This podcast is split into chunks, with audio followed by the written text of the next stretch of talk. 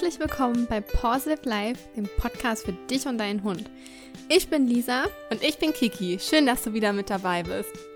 Ja, heute sprechen Lisa und ich wieder gemeinsam und äh, nehmen wieder gemeinsam eine Podcast-Folge auf, nachdem ich ja letzte Woche einmal spontan selbst in den Bergen meinen Gedanken nachgehangen bin und äh, euch daran hab teilhaben lassen. Ähm, wir waren ja letzte Woche äh, in Österreich eine Woche lang und Lisa und ich haben auch gemeinsam in Österreich uns noch am Freitag genau. äh, getroffen und ähm, ja, ein paar schöne Videos zusammen aufgenommen, ein paar tolle Fotos gemacht und ja, hatten eine wunderbare Zeit, auch wenn es leider nur ein einziger Tag war und jetzt sind wir schon wieder getrennt. Das ist so total krass, leider. wie schnell die Zeit einfach rumgeht. Ja, Aber äh, nichtsdestotrotz war es einfach eine wundervolle Zeit und wir haben uns endlich wieder gesehen. Ja, wunderschön. Ja, konnten ganz viel genau. planen für Positive Life. Und genau. außerdem möchten wir uns nämlich auch noch bedanken für eure ja. großartige Unterstützung bei der Positive Life Spendenkampagne. Das ist wirklich Ey, es ist unglaublich, un unglaublich ja. wirklich, was ja. wir bisher schon an Spenden zusammenbekommen haben und wie cool ihr einfach alle in, also die meisten von euch stehen ja total auf diesen Spendenpulli, den Hoodie. Ja, total. Aus, äh, aus der Positive Life Kollektion. Wie geil ihr einfach alle da drin aussieht. Wir sind so mega, mega happy, dass ihr ähm, uns so viele Bilder schickt, wie ihr in dem Hoodie unterwegs seid. Auch mit eurem Hund zusammen. Und ja. das freut uns total, dass ihr uns so sehr bei der Spendenaktion unterstützt. Und dafür möchten wir einfach mal ein riesiges Danke an jeden Einzelnen für diese tolle, wunderbare Unterstützung ausdrücken. Ja. Und vielen, vielen Dank dafür. Es ist echt großartig von euch. Ihr seht wirklich ganz, ganz toll aus in den Produkten. Es ist einfach, ja. es, ist, es macht uns auch so stolz, euch da drin zu sehen und dass ihr uns ja. euer Positive Life zeigt. Wie cool ist das bitte? Also einfach nur mega. Ja, also vielen, vielen Dank dafür. Und ähm, ja. ja, als Dankeschön haben wir uns jetzt mal so mit die zehn, also unter anderem auch häufig gestellten Fragen, aber so Sachen, die uns auch selber auf der Seele ein bisschen brennen, die zehn Mythen im Zusammenleben mit Hund aufgenommen, äh, die wir euch einmal heute vorstellen möchten. Und zwar, wir klären auf. Ja. Und starten direkt auch, würde ich sagen, mit dem ersten Mythos. Der erste Mythos heißt, junge Hunde haben Welpenschutz. Ja, also den allgemeinen Welpenschutz, den gibt es nicht. Ja, das ist immer nur innerhalb eines Familienbundes. Und ähm, ich glaube, Forscher, die hatten das mal beobachtet bei Wölfen. Und zwar, das ist in den ersten sechs bis sieben Wochen, dass die im Familienbund eben noch diesen Welpenschutz genießen und sich so ein bisschen, ja, Freiheiten rausnehmen dürfen. Aber spätestens dann ab der achten Woche war es einfach so, dass die Elterntiere oder der Familienverbund sich dann auch gewehrt hat, weil ich meine, ganz ehrlich, die müssen sich ja das auch nicht alles gefallen lassen. Und die Kleinen, die testen ja ganz schön aus. Also. Ja. Von dem her, ähm, ja, so einen allgemeinen Welpenschutz, wie gesagt, gibt es nicht. Das gibt es nur innerhalb eines Familienbundes und eben auch nicht lange. Und es ist auch wichtig, dass Welpen eben ihre Grenzen kennenlernen. Und ich weiß noch, wie es bei Finn und bei Samu war. Wie gesagt, Samu hatte ja auch bei, also einfach keinen Welpenschutz, ja. Und äh, weil Finn ist eben ja nicht sein Bruder oder sein Papa oder sonst was. Die sind überhaupt nicht miteinander verwandt. Und Finn hat sich aber am Anfang sehr viel von dem Kleinen gefallen lassen. Also es war wirklich eine Woche, wo ich so gedacht habe, oh mein Gott, was für einen Welpen haben wir uns da ins Haus geholt. Der tanzt dem Finn echt auf der Nase rum. Und es war schon echt hart an der Grenze. Selbst ich als Hundetrainerin, ich habe echt gedacht, oh Gott, ey. Aber das also, ähm, hat sich dann. Ja, ich wollte nur sagen, was man halt schon sagen kann. Klar nehmen Hunde auch Rücksicht auf Welpen ja. zu einem bestimmten, zu einem bestimmten Grad, so wie Hunde einfach allgemein Rücksicht auf andere Hunde Ja, halt genau. Nehmen, ja, und klar kann ein Hund auch einschätzen, ob das ein ausgewachsener Hund, ein alter Hund oder ein Babyhund ist oder ein sehr junger Hund. Ein Babyhund. Ja, aber ein kleiner Babyhund. ähm, ja, ich sag mal, wenn wir so ähm, von einem Alter von sechs bis sieben Wochen sprechen, dann ist das noch ein Babyhund. Ja.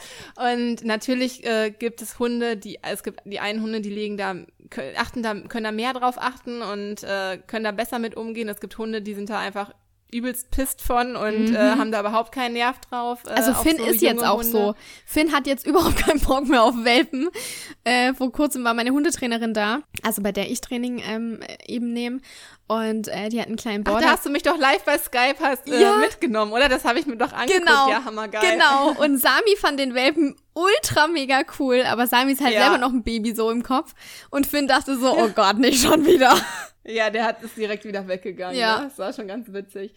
Nein, aber also den Welpenschutz, den allumfassenden gibt es halt nicht und genau. einfach nur, ähm, dass man versteht, wenn man seinen Welpen mit anderen Hunden zusammenlässt, dann muss man da schon noch ein Auge drauf haben, dass es kein umfassender Schutz und keine Sicherheit, dass man sagen kann, der hat Welpenschutz, dem passiert auf keinen Fall was. Also da sollte man ein Auge drauf haben, weil auch ein ausgewachsener Hund äh, muss sich nicht alles von einem Welpen gefallen lassen. Dafür ist der Welpe da, um auch zu lernen und auch ja, Zurechtweisung zu erfahren und halt daraus zu lernen, was halt auch seine Grenzen sind, wie viel er sich bei, ja, bei dem einen Hund darf er sich vielleicht auch mehr leisten als bei dem anderen. Der, also, um es zusammenzufassen, den allumfassenden Welpenschutz gibt es nicht. Ähm, es gibt Hunde, die da viel darauf achten, einige vielleicht nicht so sehr, aber man sollte sich halt nicht so sehr in Sicherheit wiegen und sich auf diesen Welpenschutz verlassen. verlassen. Genau. Es genau. ist ja aber auch so, also selbst ähm, auch Welpen müssen ihre Grenzen eben kennenlernen. Und klar, also Knurren und Bellen können die alle von Anfang an, aber sie müssen eben noch mhm. rausfinden oder lernen, das gezielt einzusetzen und auch lernen, was es überhaupt bedeutet. Also beim Samu hat man am Anfang wirklich gemerkt, er hat gebellt, aber man hat so gemerkt, er wusste gar nicht warum. Und, ähm, und äh, bei Finn war es dann halt einfach so, dass Finn auch des Öfteren mit den Zähnen gefletscht hat und wenn der Samu das nicht verstanden hat, dann ähm, hat auch Finn mal, ja nicht zugeschnappt, aber so halt nach vorne geschnappt, sodass der Kleine wirklich mal gelernt hat, mhm. Zähne fletschen. Und dieser Gesichtsausdruck bedeutet echt, es ist kurz vor zwölf, lass es sein, sonst knallt. Das ist auch so eine Sache, was halt auch überhaupt nicht schlimm ist, nee. wenn Hunde oder zumindest auch Hunde, die sich gut kennen, wenn die mal so ein Verhalten zueinander zeigen. Das heißt jetzt nicht, dass der Finn irgendwie aggressiv nee. ist oder ähm, ja, dass er irgendwie dem Samo irgendwie was Böses wollte. Das ist halt einfach nur unter Hunden die Möglichkeit oder ja, sich so zu verständigen und genau. zu sagen, okay, bis hierhin und dann reicht's. Und dann hat der Sami das wahrscheinlich auch schnell verstanden. Eben, das ist einfach eine ganz normale Kommunikationsart und wenn es gerechtfertigt ist, dann ähm, der Hund muss es ja auch lernen. Also ja. nicht, dass es so ist, dass ähm, es unfair wäre oder oder auch, also wenn es zu heftig wird, natürlich gehe ich da dazwischen. Aber ähm, solche kleinen Sachen wie gesagt, dass, dass der Finn auch eben mal sagen darf, es reicht, ähm, ist völlig gerechtfertigt, finde ich einfach. Ja. Genau. Okay, kommen wir zum zweiten Mythos. Mein Hund weiß ganz genau, was er falsch gemacht hat. Ja. Damit äh, meinen wir folgendes, also man stellt sich jetzt mal die Situation vor, man kommt nach Hause, kommt vielleicht gerade von der Arbeit oder so und äh, man öffnet die Tür und man sieht schon, das ist das reinste Chaos in der Wohnung und der Hund hat den, äh, ist irgendwie an den Mülleimer gelangt und hat den Mülleimer einmal leer geräumt. Und man bestraft den Hund, geht sofort auf ihn ein. Ähm, bestraft den Hund für sein böses Verhalten, was er eigentlich nicht tun soll. Er soll den Mülleimer ja in Ruhe lassen. Man geht halt davon aus, okay, der Hund lernt dadurch jetzt, er soll den Mülleimer in Ruhe lassen. Genau. Und das ist halt einfach ein Verhalten, was der Hund überhaupt nicht nachvollziehen kann. Also die, die Korrektur macht für den Hund überhaupt keinen Sinn. Der Hund lernt höchstens dadurch, okay, wenn mein Herrchen nach Hause kommt, dann gibt's erstmal Stress. Ja. Oder die, das Verhalten, was er in dem Moment gezeigt hat, das ist halt unerwünscht. Weil der Hund kann, ähm, kann sein Verhalten halt nur verknüpfen ähm, wenn halt die Korrektur beziehungsweise das Lob, was du aussprichst, innerhalb von ein bis maximal zwei Sekunden stattgefunden hat. Und danach wird es für den Hund immer schwieriger, diese Verknüpfung herzustellen. Und wenn er diesen Mülleimer jetzt schon vor zwei Stunden oder so ausgeräumt hat und du kommst nach Hause und der Hund freut sich, ihr Herrchen oder Frauchen ist endlich wieder zu Hause und er kriegt erstmal voll einen auf den mm. Deckel, das rafft der Hund einfach nicht. Also der kann es nicht damit der, verbinden, dass es sich mit dem genau, dass es mit dem Mülleimer zu tun hat. Und es ist auch so, wir wir denken ja oft, ähm, ja, mein Hund weiß ganz genau, dass er was falsch gemacht hat, weil er dann schon in so ein leichtes Demutsverhalten geht. Aber das ist eben nicht so, sondern ähm, er passt sich einfach nur unserer Stimmung an, ja. Wir kommen nach Hause, wir sehen den Mülleimer und sofort denken wir so, oh, ernsthaft? Diese Stimmung übertragen wir dann einfach auf unseren Hund. Und deshalb zeigt er dieses Verhalten. Nicht, weil er weiß, dass er was falsch gemacht hat, sondern weil er einfach das Verhalten von uns spiegelt. Und so denkt, äh, mein Halter kommt schon so nach Hause, ich gehe mal so ein bisschen in ähm, Deckung. Deckung, genau, Demutsverhalten und ähm, schläg so ein bisschen meine Lippen und ähm, beschwichtige ein bisschen. Ähm, aber das hat nichts damit zu tun, dass dein Hund eben weiß, dass er den Mülleimer ausgeräumt hat, sondern er macht das einfach nur, weil sich die Stimmung von uns auf ihn eben überträgt. Ja. Auch so eine Sache, die viele, zumindest früher sehr häufig, ich weiß noch, meine Oma hat das früher immer gemacht, wenn der Hund in die Wohnung gepinkelt hat und man hat es dann irgendwann später, fünf Minuten später, eine Stunde später, wie auch immer, entdeckt, dass man mit dem Hund zu dieser Pipi-Pfütze mm, gegangen ist ja. und die Hundenase reingedrückt hat. Ja. Boah, das ist so schrecklich, sorry, aber kein, also Hunde finden das genauso scheiße, die Nase in ihre Pipi. in ihre Urinpfütze da gedrückt zu bekommen, wie wir Menschen das geil finden würden. Also die finden das nicht besser als wir auch. Ähm, und deswegen der Hund lernt da ja nichts. Kann bei. diese Verknüpfung nicht herstellen. Der lernt durch dieses Verhalten einfach nichts also es ist einfach nicht schön und das muss einfach nicht sein und das ist halt auch so eine Sache. Kann der Hund einfach nicht, es kann er einfach nicht verstehen, nicht nachvollziehen, es kann keine Verknüpfung hergestellt werden. Daher sollte man äh, sowas unterlassen und sich vielleicht mit anderen Maßnahmen, was das ähm, Stubenreihen werden angeht, zumindest auseinandersetzen. Ja. Und eine andere Sache vielleicht noch, dass man halt Menschen neigen dazu ja auch immer nach, also der eine mehr als der andere, aber nachtragend zu sein, ja. Mhm. Dass wenn irgendwie ja der Partner, der Mann, die Frau, Freund, Freundin, wie auch immer was angestellt festgestellt hat, dass man erstmal noch ein paar Stunden bockig ist und den, auch das an den merken lässt, äh, dass man irgendwie sauer oder genervt ist oder angepisst oder so. Ähm, beim Hundetraining ist es halt so, klar ist eine Korrektur angebracht, an, wenn der Hund halt korrigiert werden muss, aber es bringt halt danach nichts, noch Ewigkeiten, auch wenn es nur Minuten sind, die ganze Zeit ja mit so einer schlechten Grundhaltung weiter mhm. zu trainieren, weil zum einen überträgt sich das schnell auf den Hund, der merkt das, wenn du schlecht gelaunt ja. bist. Das ist auf jeden Fall so. Dein Hund merkt das wahrscheinlich sogar eher als du. Und das blockiert halt, halt so eher das weitere Training, als dass es was bringt. Und die Sache ist halt gelaufen. Ja, kann eh nichts mehr dran geändert werden. Der Hund kann auch kein, auch rückwirkend keine Verknüpfung mehr zu seiner falschen Handlung, die jetzt vor ein paar Minuten in diesem Beispiel geschehen ist, kann er eh nicht mehr nachvollziehen. Das heißt, ähm, ja, korrigiere halt deinen Hund in dem Moment. Genau. Und dann ist der Moment vorbei und du gehst wieder in deine positive Grundhaltung zurück und trainierst auch mit freundlicher Stimme einfach weiter. Du kannst dann nicht davon ausgehen, mein Hund weiß ganz genau, was er falsch gemacht hat, denn der Moment ist für den Hund dann vorbei. Es sind ja auch so Natürlich, viele Reize und, und ja, dass er zum Beispiel, der muss ja zwischen so vielen Verhaltensweisen differenzieren, dass er auch gar nicht mehr wissen kann, wenn es vor ein paar Minuten gewesen ist, dass es ihm gegolten hat, wenn wir es nicht korrigiert oder bestätigt haben. Okay, dann kommen wir zu dem nächsten Mythos. Drittens. Alte Hunde lernen nichts mehr. Ähm, kann ich direkt so eins zu eins widerlegen, denn wir hatten einen 14-jährigen Labrador im äh, Rückruftraining, der in seinem Alter noch den Rückruf gelernt hat. Sehr ja, ein 14 cool. Jahre alten Hund ist ein gutes Alter, auch für einen Labrador hat den Rückruf noch gelernt und ja, natürlich kann es sein, dass ein alter Hund einfach auch etwas länger braucht, um was zu verstehen. Ähm, also kann sein, muss nicht unbedingt. Also Menschen im höheren Alter brauchen ja vielleicht auch ein bisschen länger einfach, um die entsprechenden Synapsen und Verbindungen im Gehirn zu knüpfen und äh, herzustellen. Das ist ja auch vollkommen okay. Dann geht man das Training halt etwas langsamer an, aber zu sagen, das lohnt sich jetzt nicht mehr, ja. Ja. Er ist schon 14 oder so. Ähm, das, das macht ja auch Sinn, so die kognitiven Fähigkeiten und so ähm, den Geist einfach zu trainieren, dass der zu Hund auch fördern. weiter gefordert wird. Mhm. Fordern oder fördern? und da muss ich echt immer überlegen. Fordern. Ihr wisst auf jeden Fall, oder du weißt auf jeden Fall, was wir meinen. Und das ist natürlich auch total wertvoll für den Hund in dem Alter auch noch zu lernen. Ja, also das ist definitiv so. Es ist ja auch einfach so, dass Säugetiere nicht, nicht lernen können. Es ist einfach so, dass wir ständig lernen oder dass unsere Hunde ständig lernen und ähm, die lernen ja auch unbewusst. Gerade so Sachen wie, wenn man zum Kühlschrank geht und die Türe aufmacht, äh, meistens steht dann der Hund hinter einem. Haben wir ihm nie wirklich beigebracht, hat er einfach so mit verknüpft, ja, wenn, wenn dieses Geräusch kommt, dann äh, gibt's eine Wurst oder so. Das ist ja wie mit den ähm, Pavlovschen Hunden, wo, wo dieses Experiment gemacht wurde. Ähm, mhm. Ja, oder einfach, keine Ahnung, wenn ich zum Beispiel meine Gassi-Schuhe anziehe, dann stehen meine beiden schon daneben und wissen, okay, jetzt geht's gleich los.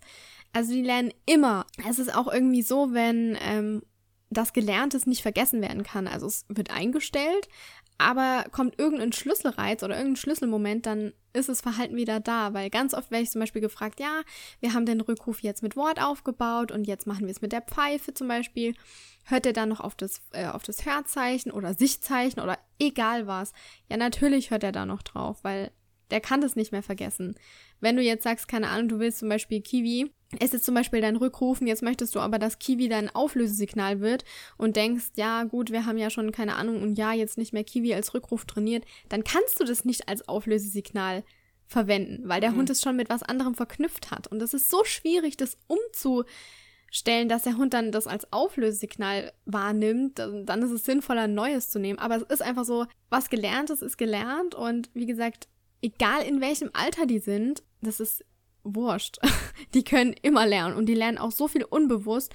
Und wenn wir einfach die Hunde mit, ähm, wenn sie älter sind, einfach ja weiter fördern, dann bleiben die auch einfach geistig fit. Ist auch ein mega guter Tipp. Also gerade im Alter würde ich ja. auch nochmal, auch wenn es nur ein Trick ist oder nur eine Kleinigkeit, das muss ja jetzt auch nicht, also nicht zwingend das anspruchsvollste genau. Training irgendwie sein, aber in einem gewissen Alter damit aufzuhören, das ist ja Quatsch. Also klar, das, also das wurden wir schon oft gefragt und wir können euch definitiv sagen zu 100 Prozent und ja, ein Hund in jedem Alter kann noch lernen. Genau. Vielleicht nicht ein Hund, der vielleicht schon so an die 18 Jahre ist und schon kaum noch gehen und hören kann, natürlich macht es vielleicht nicht unbedingt Sinn, da noch den Rückruf zu trainieren, ja. Aber man muss jetzt auch nicht so in die Extreme gehen.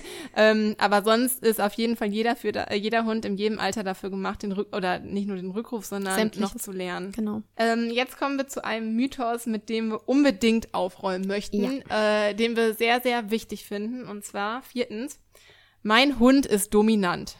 Lisa, ich übergebe dir das Wort. Ja, also es ist wirklich, äh, es ist so ein mega krass gutes Thema mit dieser Dominanz und ich glaube, da müssen wir auch echt eine extra Folge mal drüber drehen ja. und da mal komplett mhm. aufklären, was damit gemeint ist und woher das eigentlich kommt. Es ist nämlich so. Ein Hund kann so ein Hund so. ein Hund so ist das jetzt. Ein Hund kann nicht generell dominant sein, so wie wir das meistens immer vermuten oder sagen. Also, also es ist keine Charaktereigenschaft oder sowas. Genau. Also ganz oft hören wir einfach wie, ja, mein Hund, der ist dominant und der äh, fällt jeden Hund an oder mein Hund, der kennt keine Grenzen, der ist dominant. Also jeder definiert ja dominant auch anders. Aber im biologischen Sinne bedeutet Dominanz einfach nur, dass es ein Verhältnis zwischen zwei Individuen ist. Ja, also die haben eine Beziehung zueinander. Das ist keine persönliche Eigenschaft, also es ist nicht angeboren, wie ein flauschiges Fell, sondern es ist einfach eine immer eine Zweierbeziehung. Nehmen wir an, es gibt jetzt drei Hunde, Hund A, Hund B und Hund C. Hund A kann dominant sein gegenüber Hund B, aber nur, wenn Hund B sich das auch gefallen lässt. Also das spielt immer eine Rolle mit, ja? Hund B kann dominant sein zu Hund C, wenn C sich wiederum das gefallen lässt. Aber es kann auch Hund C dominant gegenüber Hund A sein. Also es ist immer eine, eine, ähm, ein Verhältnis zwischen zwei Individuen. Und es spielen natürlich noch mehrere Faktoren eine Rolle. Also deshalb kann ein Hund nie immer dominant sein.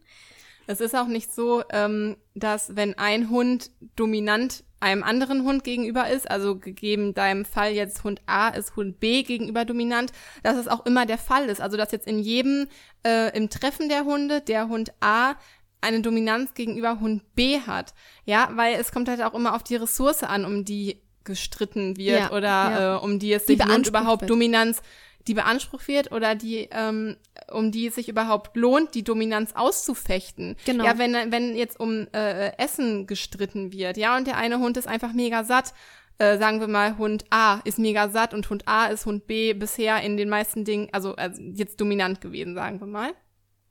Und Hund A ist jetzt einfach aber satt und Hund A und B kämpfen um das Futter, dann hat sich das auch einfach hat das einfach keinen Zweck für Hund A jetzt sich einzulassen auf dieses Stück Futter, was da liegt, wenn er einfach satt ist und sich schon vollgefressen hat. Ja, dann kann auch Hund B sich das Futter nehmen und das ist für Hund A gegebenenfalls in Ordnung. Genau. Also es ist jetzt nicht so, mein Hund ist immer dem Hund, äh, dem Nachbarshund gegenüber dominant. Genau. Oder äh, mein Hund ist allen anderen Hunden gegenüber dominant. Das kann man einfach nicht sagen. Das ist nicht so. Also vielleicht neigen einige Hunde sind eher anderen Hunden gegenüber dominant als andere. Die einen neigen vielleicht eher dazu, diese Rolle einzunehmen als andere, aber es ist einfach keine gesetzte Sache. Mein Hund ist immer allen gegenüber dominant, das gibt es nicht. Genau. Ähm, es wird immer, also es wird immer wieder irgendwie oder kann immer wieder neu ausgefochten werden. Und ja, und wie gesagt, es geht halt einfach um die Ressource. Es geht auch einfach ja um die um das persönliche Wohlbefinden und den, ob der Hund überhaupt auch Bock hat, sich darauf einzulassen, jetzt Das irgendwie die es Dominanz halt. so Das auszufechten. ist es halt, weil die wegen ja auch ab, lohnt sich das jetzt. Die wollen ja auch, Ja. zum Beispiel, früher war es ja einfach so ganz ehrlich, wenn du dich mit jemandem gestritten hast oder gekämpft hast, dann ist es ja so, du machst dich angreifbar und dadurch kannst du verletzt werden. Sprich, deine ähm, Bedürfnisse können nicht mehr befriedigt werden, weil wenn du eine lahme Pfote hast, kannst du nicht mehr jagen gehen. Und da wägen die einfach schon ab. Was lohnt sich denn jetzt? Und ähm, also wir müssen da echt mal komplett drauf genauer eingehen, weil man unterscheidet auch Ja. noch ähm, zwischen der situativen und der formalen Dominanz. Aber das würde jetzt einfach den Rahmen sprengen. An sich ist es einfach so, ein Hund kann nicht immer dominant sein. Die Dominanz ist immer ein Beziehungsgeflecht zwischen zwei Individuen. Und das ist einfach Genau. das, was man sehen muss. Und äh, so wie du sagst, es kommt eben auf die Ressource an und spielen so viele Faktoren damit rein. Deshalb ähm, ist es einfach so, dass ein Hund nie immer dominant sein kann. Das vielleicht auch, um einigen ähm, hier mal ein bisschen den Druck zu nehmen, die sich irgendwie Sorgen machen, oh mein Gott, mein Hund ist immer dominant, kann ich den mit anderen spielen lassen, ich mache mir Sorgen. Einfach, ähm, um vielleicht einmal klar zu machen, keine Sorge. Dein Hund ist nicht in jedem Fall immer dominant. Das ist nicht das Problem, was ihr habt. Das liegt dann irgendwie auf einer ähm, anderen Ebene. Genau. Und äh, das muss man natürlich individuell angehen. Aber das ist auf jeden Fall eine Sorge, die wir dir nehmen können. Ähm, dieses Geflecht, mein Hund ist dominant überall und immer zu jeder Zeit. Das, äh, mein, der Charakter meines Hundes ist so, dass es auf jeden Fall, das gibt es nicht. Das ist nicht gegeben. Genau. Okay, dann ähm, sind wir bei Punkt 5. Ja. Mein Hund soll, ganz interessanter Punkt, mein Hund soll aus Liebe gehorchen und nicht mit Leckerlis bestochen werden. Da fällt mir gerade ganz spontan ähm, eine Geschichte aus der Hundeschule ein, ähm, in der ich gearbeitet habe, letztes Jahr. Und zwar waren wir in der, sind wir von der Welpen in die Junghundgruppe gewechselt und wir hatten einen irischen Wolfshund. Im, ähm, mit seinen äh, Herrchen und Frauchen hatten wir im Training. Cool. Und wir haben immer gesagt, ja, also wir haben halt auch viel mit Leckerlis trainiert, ja. Und dann irgendwann hat eine Übung auch einfach, wollte nicht richtig funktionieren. Und dann hat uns äh, die Frau dann halt gesteckt. Ich hatte mich mit ihr unterhalten. Und dann hatte mir die Frau gesteckt, ja, mein Mann, der trainiert nicht mit Leckerlis, der will das nicht. Der will nicht unseren Hund bestechen, weil er soll ja aus Liebe gehorchen. Und da sind bei uns erstmal die Alarmglocken angegangen, weil diese, Au also ich kann das Prinzip können wir ja verstehen. Man möchte halt seinen Hund quasi nicht bestechen und nur deshalb macht er das für einen. Aber ähm, einfach ist es halt nicht. Der Hund würde jetzt nicht einfach aus Liebe, weil die Zuneigung so riesig zu dir ist, ähm, würde der Hund jetzt nicht einfach aus Liebe irgendeinen Trick ausführen oder so. Also Er verspricht sich immer Ja. was davon. Und es ist egal was. Also am Anfang, wir fangen ja meistens damit an, je nachdem, was du halt rausgefunden hast, was dein Hund motiviert. Entweder ist es ein Leckerchen, ein Spiel oder sonst was. Und natürlich kann man das auch später, wenn ähm, das super funktioniert und der Hund eben weiß, dass er dafür auch was bekommt, weil Hunde tun eben nur was, wenn sie persönlich davon was haben. Das ist bei uns fast nicht anders so, ja. Also klar helfen wir auch mal jemand anderem, aber es ist immer so, dass wir, keine Ahnung, wir gehen arbeiten, weil es uns Spaß macht, dort zu arbeiten, aber würden wir kein Geld dafür kriegen, würden wir auch irgendwann mal sagen, ja, also, hm, ne?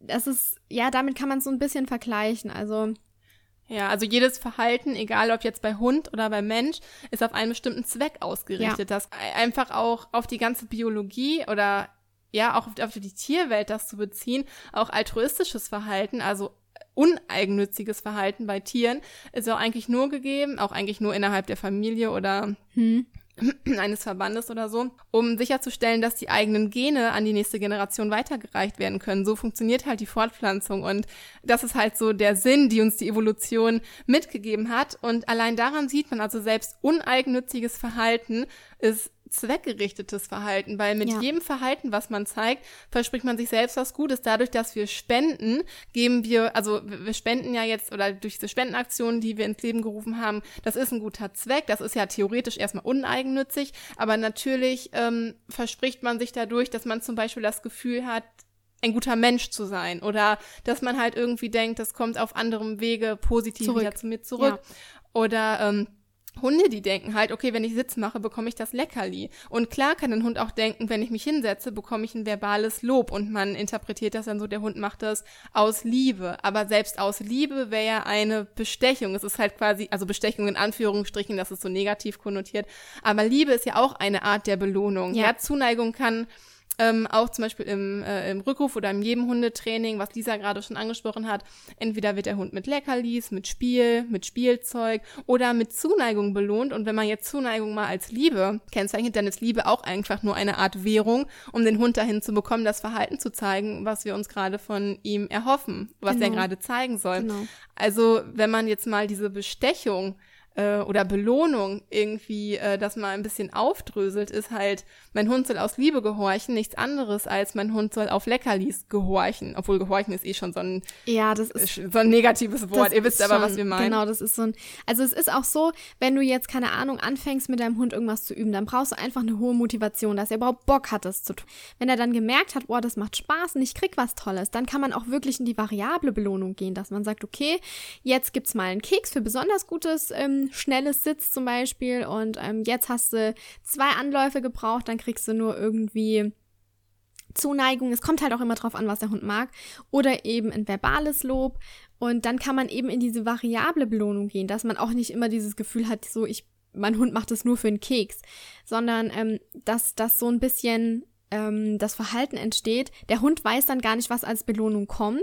Und deshalb zeigt er es äh, zuverlässig weil er, wie gesagt, nicht weiß, was kommt und es immer spannend für ihn bleibt und man ebenso in die variable Belohnung geht. Ja, aber so wie du sagst, es, es dient immer alles einem Zweck. Mach es dir einfach und äh, wenn dein Hund auf Leckerlis anspricht, dann benutze am Anfang für das Training Leckerlis, genau. weil so kannst du einfach zielgerichteter und schneller trainieren.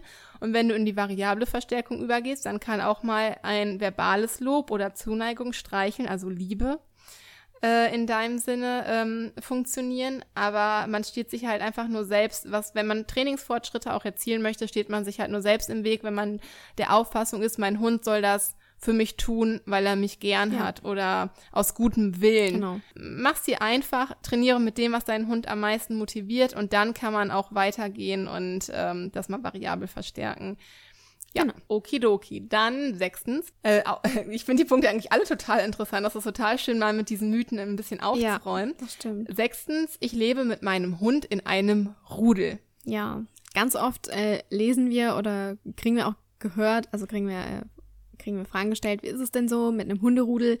Ähm, das ist erstmal so, dass zum Beispiel Finn und Samu und ich, wir leben in keinem Rudel. Ein Rudel definiert einfach nur einen Familienverbund. Aber würde jetzt Samu bei Papa, Mama und seinen Geschwistern leben, dann wäre das ein Rudel. Samu kam jetzt aber zu uns, also ist das hier kein Rudel mehr, sondern einfach, man nennt es soziale Gemeinschaft. Ich lebe mit meinen Hunden in einer sozialen Gemeinschaft. Deshalb bin ich auch kein Rudelführer, weil ich kein Hund bin. Ich bin ein Mensch und ähm, wie gesagt, deshalb leben wir in einer sozialen Gemeinschaft. Der, ähm, ja, der, der Hund ist zwar mega anpassungsfähig an uns. Und ähm, unsere Aufgabe ist es einfach als Halter, die Bedürfnisse des Hundes zu befriedigen, aber trotzdem leben wir dann in keinem Rudel, sondern eben in einer Gemeinschaft. Dem habe ich nicht mal was zuzufügen. Das hast du sehr gut, sehr gut zusammengefasst. Ich bin auch mit meinen Gedanken schon fast beim nächsten Punkt. Der schließt nämlich daran an. Und zwar siebtens, ich bin der Rudelführer. Mhm. Und du hast es gerade schon äh, angerissen. Wenn kein Rudel existiert, weil wir ja keinen Familienverbund haben, wir sind nicht mit unserem Hund verwandt. genetisch verwandt. Äh, ja, ähm, also bin ich auch kein Rudelführer. Und einige von unseren Zuhörern, also vielleicht kennst du äh, den Hundeflüsterer Cesar Milan, der läuft ja auch im Fernsehen und der spricht ja auch immer von dem Rudelführer. Du musst der Rudelführer mhm. sein. Und ähm, ich möchte ihn jetzt gar nicht irgendwie schlecht reden, ähm, auch wenn er wirklich die, die Meinung, äh, wie sagt man das, komplett in. Ja, er, er trainiert halt komplett spaltet. anders. Er ist halt ja. eher straforientiert und wir haben halt eher, wir legen unseren Fokus auf positive Verstärkung, also komplett genau. anders. Aber genau, also ich finde, äh, dieser Milan spaltet die Nation. Genau. Ja, ich finde es auch immer schwierig. Ähm, das übers Fernsehen zu beurteilen, weil wir kennen die Leute ja. nicht persönlich und wir sehen ja auch immer nur das, was wir sehen wollen. Erstmal das und ähm, äh, darauf wollten wir auch eigentlich jetzt gar nicht so sehr hinaus. Es geht mir nur einfach, weil weil es irgendwie eine Zeit gab, in der dieser Ich bin der Rudelführer, diese Einstellung total verbreitet wurde Ja. und auch viele diese Haltung angenommen haben. Und ich glaube, dass sich auch einfach viele unwohl damit waren, weil damit so ein bisschen assoziiert wurde, boah, ich muss jetzt äh, hier das auch immer raushängen lassen. Mein Hund darf nicht mit mir auf dem Sofa liegen, weil dann liegt er mit mir auf einer Höhe, aber Mhm. ich bin ja der Rudelführer, ich muss höher liegen. Genau. Oder mein Hund darf nicht ähm, vor mir zur Tür rausgehen, weil ich bin der Rudelführer und ein Rudelführer läuft vorne. Ja. Ähm, all diese Sachen, die damit ähm, verknüpft werden und natürlich hat das ursprünglich natürlich einen Funken Wahrheit, aber ich glaube, das wurde jetzt so weit verfälscht, dass es halt irgendwie, natürlich darfst du deinen Hund zu dir auf die Couch holen, wenn du das gerne möchtest und du hast trotzdem noch, also du Der stellt es ja nicht in ist halt Frage. Der, also der stellt dich als Person ja nicht in Frage. Der sagt ja nicht, boah, jetzt darf ich aufs Sofa, jetzt habe ich äh, keine Grenzen mehr und lass hier den Chef raushängen. Sondern Ja. der lebt ja trotzdem noch mit dir in einer Gemeinschaft. Also ich weiß nicht, kennst du das noch von früher? Früher haben die doch auch die Hunde ähm, so auf den Rücken gelegt, so mit so einem Nackengriff und auf den, äh, den Hund auf den so Boden ganz gedrückt. Und das ja. bringt überhaupt gar nichts, denn ein Demutsverhalten zeigt der Hund nur freiwillig. Und wenn wir das erzwingen, dann haben wir dadurch nichts gewonnen, weil er zeigt dadurch ja keine Demut, weil wir das erzwungen Nee. haben. Und es macht einfach, es macht einfach keinen Sinn. Und natürlich lasse ich meine Hunde hier auch ähm, vor der Türe sitzen, aber nur aus dem Grund, weil ich nicht will, dass sie mir auf die Straße rausrennen. Ähm, Ja, oder dass man halt einfach kontrolliert in den Spaziergang Genau. startet, wenn man halt eh schon einen sehr aufgeregten Hund hat oder so. Ja, dann macht es schon Sinn, den Hund neben sich zu haben, die Tür aufzumachen, als erstes rauszugehen, kontrolliert mit dem Hund loszugehen. Genau. Das macht natürlich alles schon irgendwo Sinn, aber aus einem, aus einer anderen Motivation heraus und nicht aus dieser Rudelführermentalität Ja. heraus. Und wenn du, also ich finde persönlich ist so, ich finde es überhaupt nicht schlimm, den Hund auf die Couch oder gar ins Bett zu lassen oder sowas.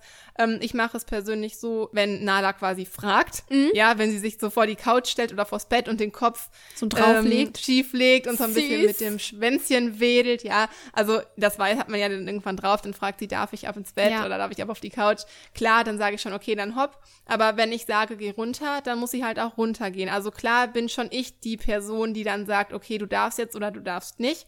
Ja. Ähm, woanders dürfen die Hunde immer auf die Couch, das finde ich auch vollkommen okay. Aber wenn dann zum Beispiel mal Gäste kommen und der Platz frei bleiben soll für einen Menschen, Ja. dass der Hund dann halt auch einfach hört, also dass du dann halt trotzdem sagen kannst, okay, geh jetzt runter und der Hund hört und das ist ja, also das heißt ja nicht, dass du jetzt der almighty, allmächtige Rudelführer bist, der ähm, alles bis ins kleinste Detail bestimmen muss. Der Hund darf natürlich trotzdem seine Freiheiten in der Wohnung haben und Definitiv. sich aufhalten, wo er möchte, wo er sich wohlfühlt. Das sollte auch unserer Meinung nach so sein. Klar sollte man die Kontrolle über seinen Hund haben, in dem Sinne, dass man immer weiß, okay, wie geht's meinem Hund gerade? Was macht er gerade? Fühlt er sich gerade ängstlich? Kann ich unterstützen? Ist er gerade frech? Dann korrigiere ich in diesem Sinne.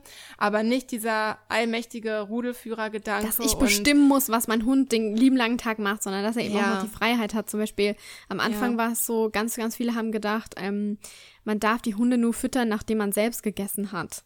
Ja, oder dass man, ähm, dass man, wenn man vor dem Hund isst und ihm da auch bewusst bei zugucken lässt, dass man ihm damit halt einen höheren Rang signalisiert. Ja, und das ist, Also es ist schon irgendwie, ich kann das verstehen, weil natürlich Hunde sind halt viel mehr an den Menschen angepasst, als wir Menschen an dem Hund Mhm. angepasst sind, weil er ist ja in unserer Welt integriert und wir nicht in seinem Familienverbund oder Ja. ja in dem Ort, wo er mit anderen Hunden halt lebt. Daher können Hunde uns viel besser verstehen als wir sie. Trotzdem muss man natürlich gucken, dass man so ein bestimmtes Gleichgewicht bekommt, wie man dem Hund halt noch äh, ja beibringen kann, wie er uns versteht.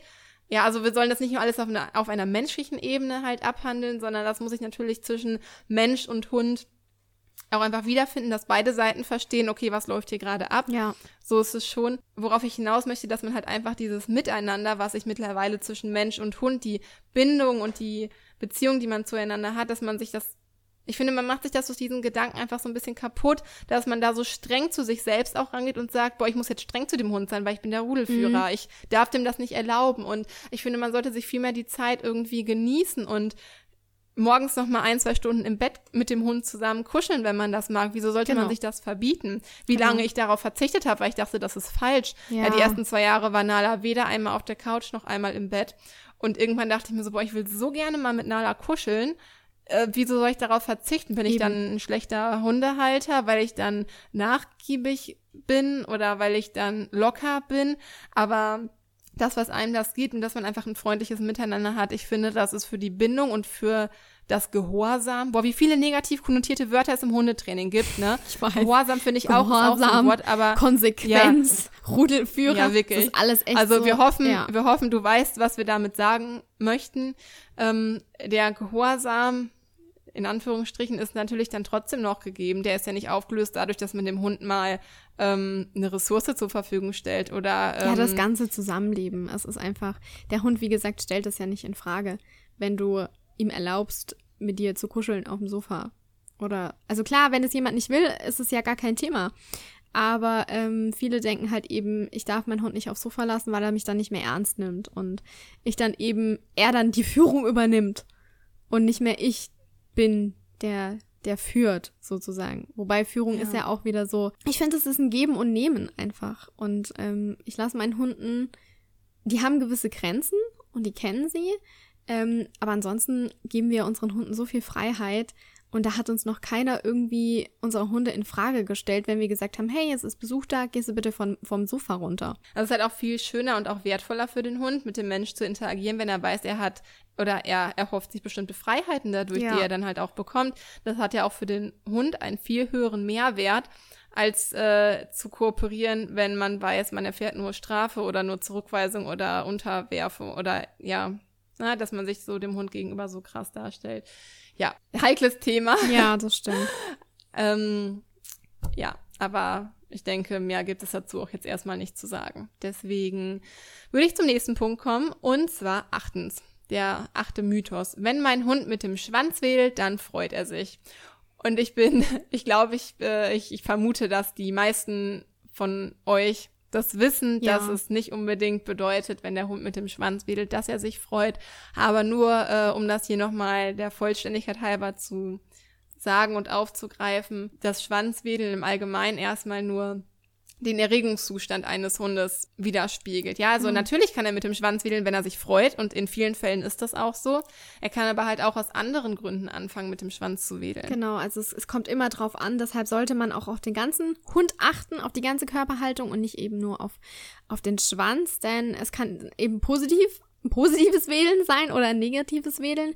Und es ist eben die Intensität des Schwanzwedelns, die Höhe der Route ist auch ausschlaggebend. Also man sieht es ganz gern, wenn ein Hund so ein ganz äh, so eine ganz steife Route hat und so ganz kurz wackelt, dann ist es meistens so ein bisschen imponieren. Und äh, wenn ich nach Hause... Ja, so ganz hart. Ja, ne? so... Und sich dann auch so aufrichtet. So, Manchmal sind oh, auch die Nackenhaare das? Wie nennt man das, wenn das so, so schwingt? So ganz das bewegt sich dann nur noch ein bisschen. Das ist alles total steif und es bewegt sich nur noch ja. ein bisschen. Mhm. Und wenn ich zum Beispiel nach Hause komme, dann ähm, schlägt der Schwanz in sämtliche Richtungen bei meinen Hunden. und ähm, man sieht einfach, dass sie sich freuen. Das ist ein ganz anderes. Deshalb ähm, wollten wir das einfach so mit aufgreifen, dass wenn der Hund mit dem Schwanz wedelt, es nicht immer sein muss, dass er sich freut, sondern es ist einfach nur eine ein Ausdruck. Er zeigt damit einfach nur einen Erregungszustand. Und ähm, anhand von des, des Schwanzwedelns können wir nicht sagen, was der Hund uns da jetzt mitteilt, sondern müssen immer einfach auf den ganzen Hund gucken. Eine Hundehalterin ähm, meinte mal zu mir, da war ich damals im Hundetraining in auch einer ziemlich schlechten Hundeschule, muss ich einfach mal so sagen. Und sie meinte halt mir gegenüber und der Trainerin gegenüber, meinte diese Hundehalterin, okay, ähm, wenn, wenn mein Hund auf andere Hunde trifft, dann achte ich immer darauf, dass er mit dem Schwänzchen wählt. Ansonsten nehme ich den und gehe weiter. Und ich dachte mir mhm. so, okay, habe erstmal nichts gesagt. Ich, also habe mir schon gedacht, okay, das ist falsch. Und die Trainerin hat einfach nichts dazu gesagt. Und ich dachte mir so, okay. Krass. Dass einfach diese Meinung ähm, immer noch so zu dem Zeitpunkt so stark auch verbreitet war. Ja, ja ähm, deswegen haben wir es jetzt einfach nochmal aufgenommen. Also die meisten wissen das bestimmt, aber so der Vollständigkeit halber, wie gesagt, war uns das nochmal ein Anliegen, das nochmal zu erwähnen, dass Schwanzwedeln zwar Freude bedeuten kann, aber genauso gut, ähm, ja, also allgemein ein Erregungszustand ist und genauso gut Imponiergehabe sein kann oder Demut. Ja. Demutsverhalten und dass es einfach ähm, auf die ganze Körperhaltung bezogen allgemein interpretiert werden muss und nicht nur auf das Schwanzwedeln an sich zurückzuführen ist. Genau. Ja. Okay, ähm, neuntens, wir sind schon bei neuntens, und zwar Hundetrainer können den Hund anhand eines Blickes analysieren. Schön wär's. Schön wär's. Ähm, damit ist halt gemeint, gegen viele E-Mails und persönliche Nachrichten, mein Hund macht im Moment das und das. Was kann ich dagegen tun, damit er das nicht mehr tut? Und erstmal ist es natürlich total schwierig, die Situation zu beurteilen, wenn man nur die Info hat, okay, mein Hund hat angefangen, mhm. ähm, andere Hunde zu fixieren. Was mache ich jetzt? Ja, und dann muss man natürlich erstmal hinterfragen, fixiert der Hund überhaupt? Weil als Hundehalter, genau, interpretiert man das anders? Oder kann man es halt auch einfach mich so gut einschätzen, wie jemand, der professionell darin ausgebildet ist?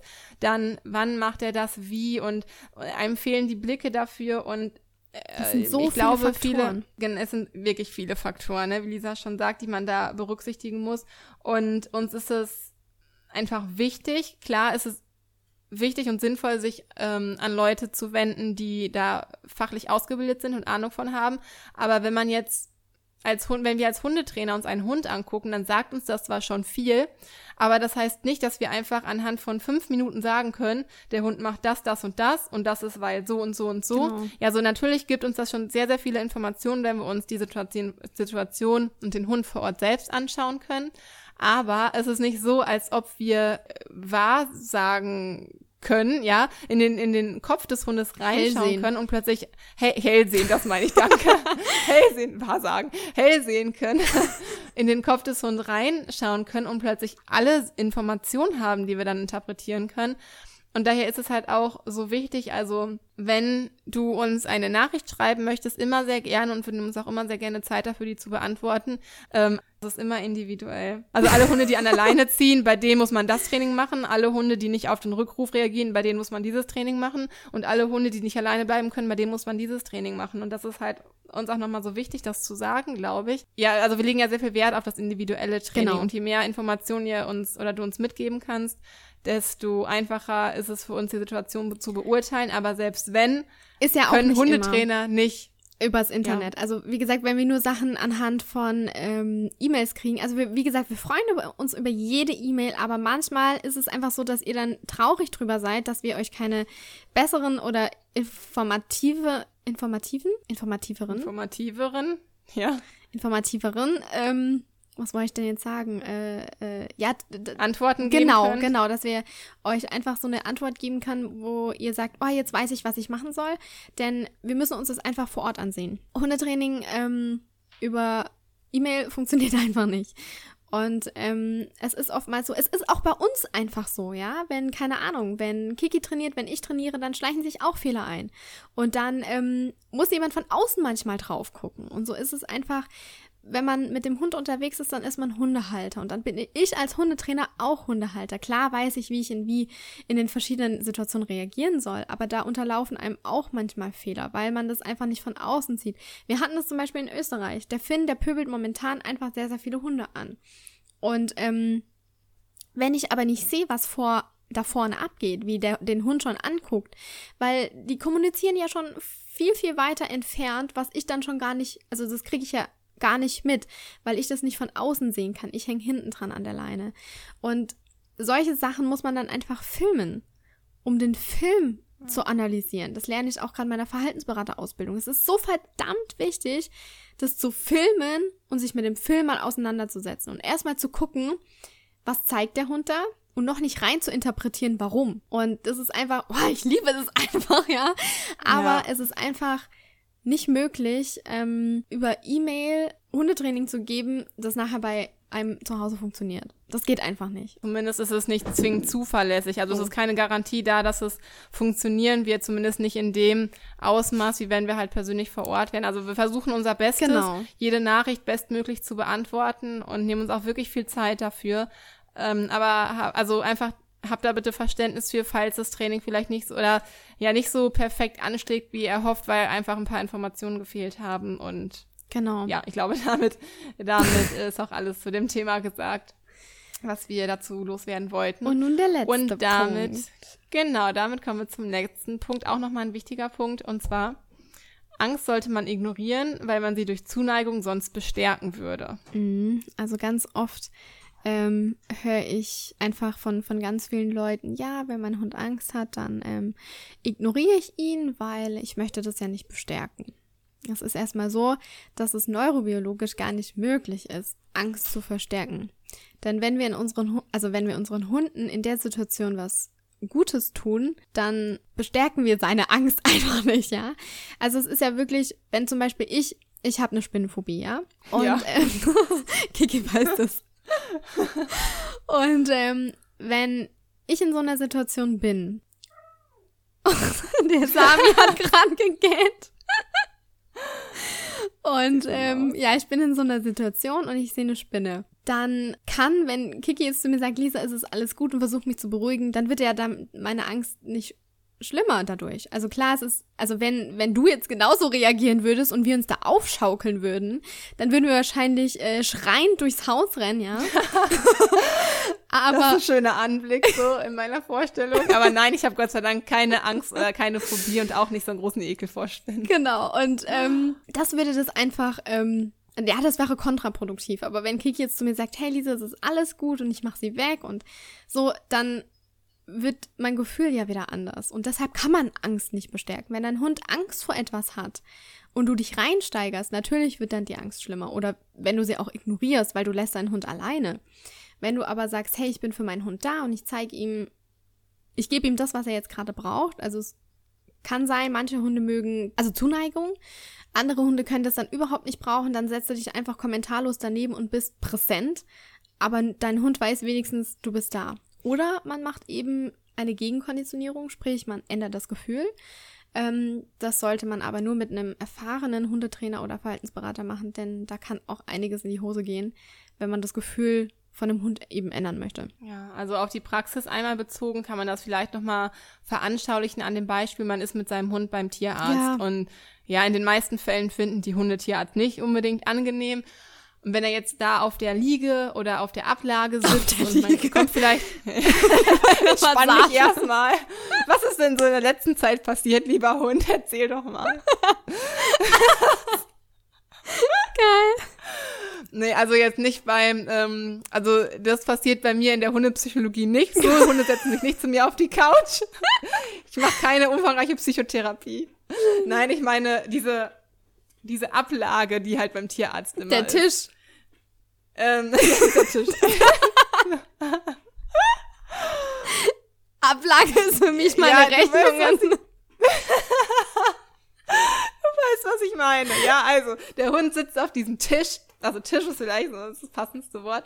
Und ähm, bekommt eine Spritze. Und der Hund hat schlechte Erfahrungen mit der Spritze gemacht und zittert schon am ganzen Körper und dann, natürlich macht es irgendwie keinen Sinn, den Hund zu streichen und sagen, ja fein, machst du das, um ihn zu bestärken. Aber selbst wenn man das tun würde, dann bekommt der Hund nicht mehr Angst Eben. dadurch. Was man nicht tun sollte, oder wenn man sich so weit kontrollieren kann, ähm, wenn man selber angespannt ist, natürlich ist man auch immer ein bisschen angespannt, wenn man weiß, dem Hund geht's beim Tierarzt nicht gut, dass man das versucht, ein bisschen unter Kontrolle zu bekommen und äh, den Hund es halt einfach nicht so merken lässt, dass man selber Angst hat, das könnte seine Angst bestärken, weil der Hund merkt, okay, ich habe gerade Angst. Härchen hat auch genau. Angst, scheint also richtig zu sein, gerade genau. Angst zu haben, also scheint gerechtfertigt zu sein, die Situation.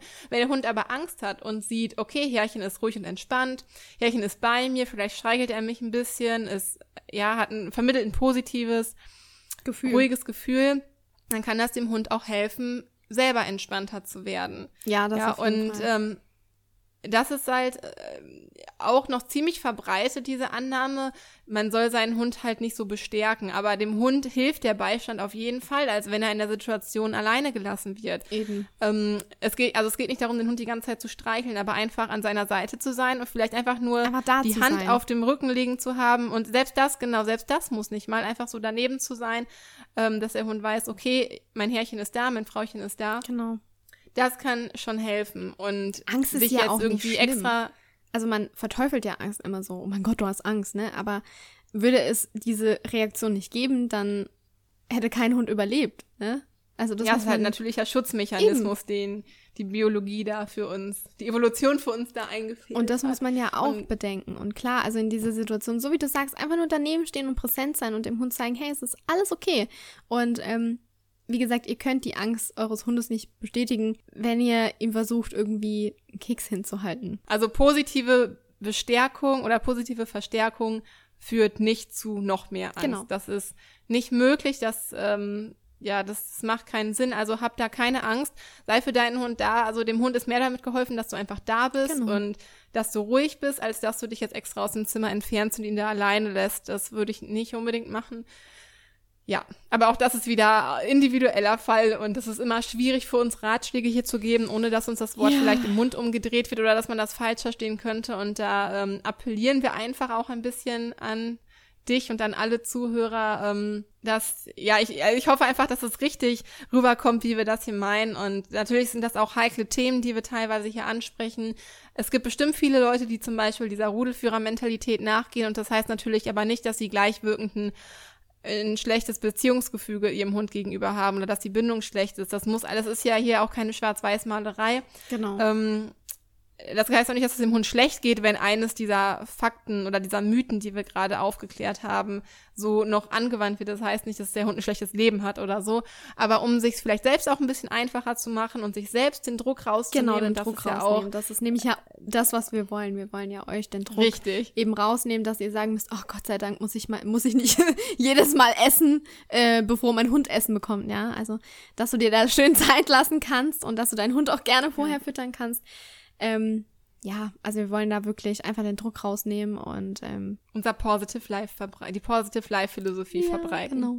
Und das könnt ihr, wie gesagt, auch weiterhin mit unseren Spendenpullis. Ich sage einfach nur noch Spendenpullis, weil einfach jeder diesen Hoodie bestellt. Wir haben ja auch, in der Spendenaktion haben wir auch Turnbeutel, T-Shirts, ähm, eine Tasse haben wir jetzt auch neu im Sortiment und übrigens alles in weiß und in schwarz. Mhm. Neuerdings ähm, ein Turnbeutel, eine Tasche, habe ich schon die Tasche genannt. Auf jeden Fall, der Hoodie ist der Renner bei euch. Deswegen reden wir vom Spendenpulli. Der Renner. Ja. Äh, der ist wirklich total flauschig und jetzt auch für die grauen, kalten Herbsttage gut gedacht. Vielleicht auch als Geschenk für die Freundin, die Schwester oder so. Ich verlinke euch das auf jeden Fall noch in den Show Notes unten, damit ihr wisst, wie ihr zur Spendenkampagne kommt. Und falls ihr keinen Bock habt, in die Show Notes zu klicken, dann gebt mal bei Google ein Shirty.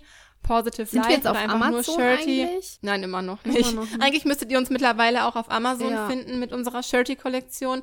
Ähm, Shirty hatte aber, glaube ich, vor kurzem einen Relaunch auf der Seite und deswegen haben die teilweise technische Probleme, die nicht auf uns zurückzuführen sind, sondern das liegt äh, tatsächlich am Anbieter. Aber wenn ihr googelt Shirty und dann in die Suche auf der, deren Website Positive Life eingibt, dann kommt ihr auf jeden Fall zu unseren Produkten und äh, ansonsten, wie gesagt, verlinken wir euch das auf jeden Fall unten in den Show Notes. Genau. Und ich glaube, jetzt haben wir auch den Rahmen dieser Folge gesprengt. Ich glaube, wir müssten jetzt knapp eine Stunde, Ja. knapp eine Stunde dabei sein. Das könnte unsere längste Podcast-Folge werden, aber ähm, Lisa vorher noch so, vielleicht schaffen wir es ja heute in 30 Minuten. Alles klar. Alles klar, aber ähm, mein Mann wartet jetzt auch darauf, dass er wieder in die Küche gehen darf und Geräusche machen kann, äh, weil er für uns Essen kocht. Und da ich so eine glückliche Frau bin, dass mein Mann sich um unser Abendessen kümmert, werden wir jetzt auch an dieser Stelle die Podcast-Folge beenden. Ähm, Ja, wir hoffen, ja, dir hat diese Folge gefallen. Und ähm, wir konnten mit ein paar Mythen aufräumen und äh, konnten dir den Druck einfach so ein bisschen aus, der, aus dem Zusammenleben mit deinem Hund nehmen. Und ähm, nimm das für dich mit, was du für dich mitnehmen kannst. Genau, dann ähm, würde ich sagen, sehen wir uns hoffentlich in der, ne oder hören wir uns hoffentlich in der nächsten Podcast-Folge. Wir freuen uns, wenn du wieder einschaltest und wieder dabei bist und wir dich als Zuhörer in unserer Folge begrüßen dürfen. Da würden wir uns natürlich sehr drüber freuen. Und vielleicht Und hast du ja Lust, unseren Podcast zu bewerten. Wir können dir mal den Link in die Shownotes packen, dass du direkt auf Bewerten kommst, damit es nicht immer so umständlich ist und du uns über die Suchfunktion suchen musst. Denn äh, wenn du unseren Podcast bewertest, dann ähm, erfahren noch ganz, ganz viele tolle Hundemenschen da draußen von unserem Podcast und wir können noch ganz, ganz viele Hundemenschen und ähm, ihre Halter da draußen erreichen. vom Druck erlösen, Ja, dass genau. alles gar nicht so schlimm ist im Hundetraining. Genau, und äh, können einfach unsere Positive Life Philosophie verbreiten. Und deshalb würdest du uns unglaublich viel helfen, wenn du unseren Podcast bewertest und ein bisschen was dazu schreibst, was du vielleicht aus dieser Folge oder aus anderen Folgen für dich mitnehmen konntest. Wir euch dadurch auch ein Stück weit näher kennenlernen dürfen. Das wäre super schön. Und ja, dann würde ich sagen, wünschen wir dir noch eine wunderbare und hoffentlich nicht zu regnerische Woche. Ähm, hab ganz viel Spaß mit deinem Hund, mit deiner Familie. Mach dir eine wunderschöne Zeit und ein positive Life. Und dann hoffen wir, dich in der nächsten Folge wieder begrüßen zu dürfen und würden sagen jetzt, stay positive, deine Kiki. Und deine Lisa.